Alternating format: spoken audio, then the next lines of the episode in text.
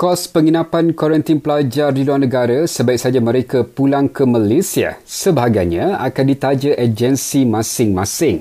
Menurut Menteri Kanan Keselamatan Datuk Seri Ismail Sabri Yaakob, pelajar terbabit hanya perlu membayar 50% kos tersebut. Mana-mana pelajar yang tamat tempoh yang terpaksa pulang ke tanah air dan mereka ini ditaja oleh agensi-agensi kerajaan dan juga uh, di bawah JPA mereka ini kos hotel tersebut mesti ditanggung oleh penaja-penaja mereka Setakat ini lebih 34,000 individu yang pulang ke Malaysia selesai jalani proses kuarantin wajib.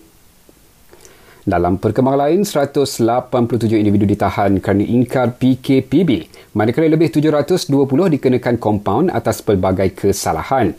Lebih 200 daripada kompaun itu dikeluarkan ketika sekatan jalan raya. Komplek ICQS Padang Besar dikawal ketat pasukan keselamatan untuk mengelakkannya daripada dicerobohi berikutan penutupan pusat itu semalam. Ia ditutup selepas enam warga Thailand yang melaluinya untuk kembali ke sana 27 Mei lalu disahkan positif COVID-19.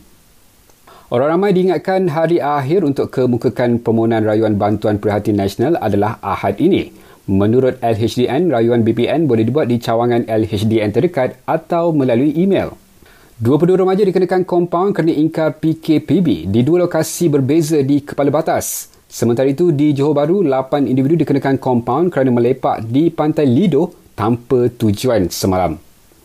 Dan akhir sekali ini peringatan untuk anda, hapuskan berita palsu, semak sebelum sebar.